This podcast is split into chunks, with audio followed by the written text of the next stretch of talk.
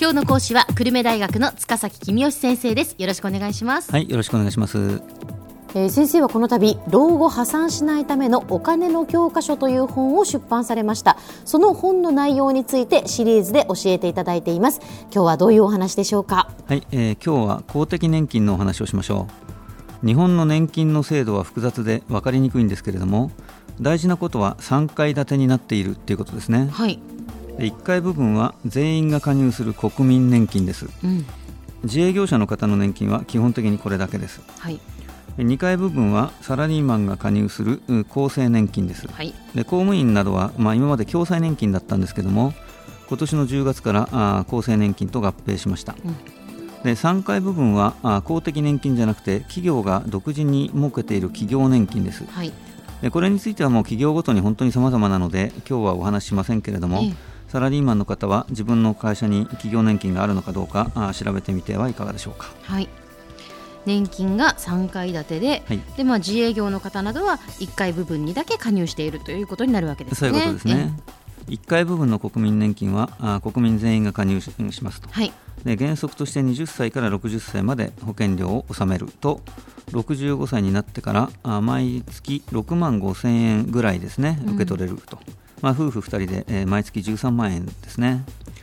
自営業の方の年金はこれだけですから、まあ、ちょっとこれじゃ心もとないですよね。ただ自営業には定年がありませんから65歳を過ぎても元気な間は収入があるだろうということで、まあ、年金はそんなにいらないだろうということになっているようですね。2階部分の厚生年金はサラリーマンが所得に応じて保険料を払ってで支払った保険料に応じて老後に年金を受け取るというものです。で大体所得の9%ぐらいを保険料として納めるんですけども、で企業も同じ額を保険料として納めてくれると。で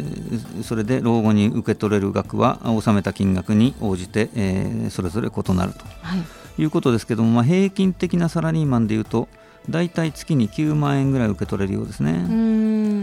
ですからサラリーマンと専業主婦の夫婦の場合老後はだいたい22万円ぐらいの年金が入ってくるということになります。先ほどの国民年金と厚生年金と合わせてということですね。そうです、ね、でまあ、平均的な高齢者の無職の世帯がだいたい月に26万ぐらい使ってるらしいので。2人でってことですか、えー、夫婦2人で、まあ、年金だけじゃちょっと足んないかなっていう程度のイメージだと思いますね。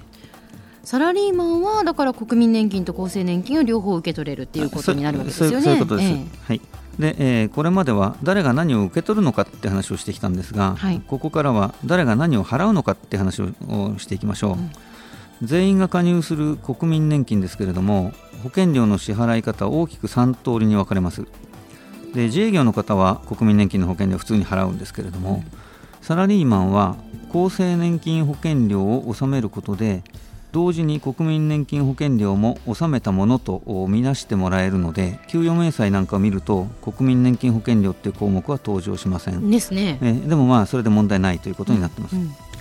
それからサラリーマンの専業主婦は夫が厚生年金保険料を払うと自分も国民年金保険料を納めたものとしてカウントしてもらえるっていうことになってます。うん。だから専業主婦は、はい、そのずっと年金を払っていなくても、はい、高齢者になると年金が受け取れるということですよね。そうですね、えー、専業主婦はまあ収入がないんで保険料が払えないっていうことなんでしょうね。うえー、ただこれは実はちょっと納得できない制度でありまして、うん、夫婦共働きのサラリーマンは2人とも年金払ってるわけですよね。うん、で自営業の夫婦も国民年金の保険料を2人とも払ってるわけですからサラリーマンの専業主婦だけが年金保険料を払わないってちょっと不公平な感じがしますよね。そうですねでえー、例えば奥さんがあご主人の収入が減ってきたのを補うために働きに出ましたっていう場合、うん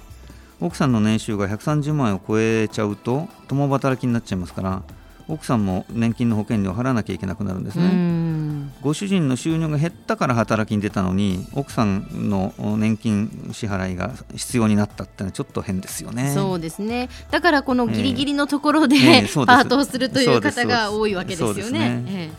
ー、もっと言うとですねご主人がリストラされて無職になった場合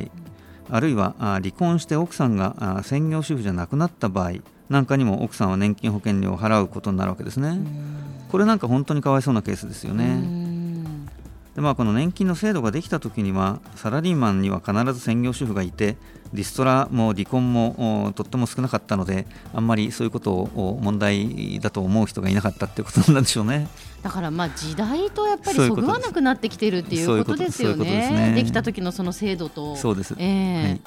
であの年金はいくつから受け取れるのかという話ですけれども、はい、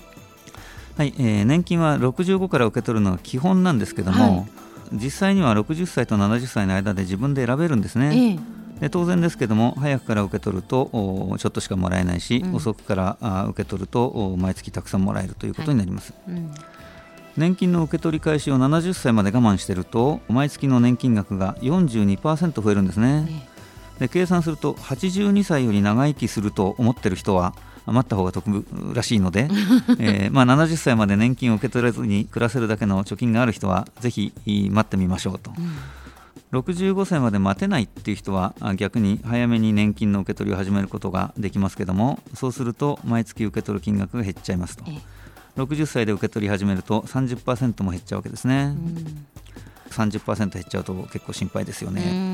なるべくそういうことがないように少しでも働いて少しでも倹約して年金受け取り開始を少しでも待ちましょうとい。うことです、はい、年金は死ぬまでもらえますしインフレになれば受け取り額が増えていきます。老後で一番心配なのは長生きをしている間にインフレになって蓄えが底をついちゃうことなんで年金はそういうリスクに対する備えとして大変心強い存在です。少しでも毎月の受け取り額が増えるように頑張りたいものです。そうですね自分が何歳ぐらいまで生きるのかって なかなか難しい誰にもわからないことですけれども,、ね、も82歳より生きる長生きをするつもりで頑張りましょう。ならば、えー、少しでも遅く年金を受け取る、ね、受け取り始めた方がいいということですね。はい。では先生今日のまとめをお願いします。はい。日本の年金制度は3階建てです。1階部分は全国民共通の国民年金、2階部分はサラリーマンの厚生年金です。3階部分は企業ごとに実施している企業年金です。標準的なサラリーマンと専業主婦は65歳になると2人合わせて毎月22万円程度の年金がもらえます。今日の講師は久留米大学の塚崎君吉先生でした。どうもありがとうございました。はいありがとうございました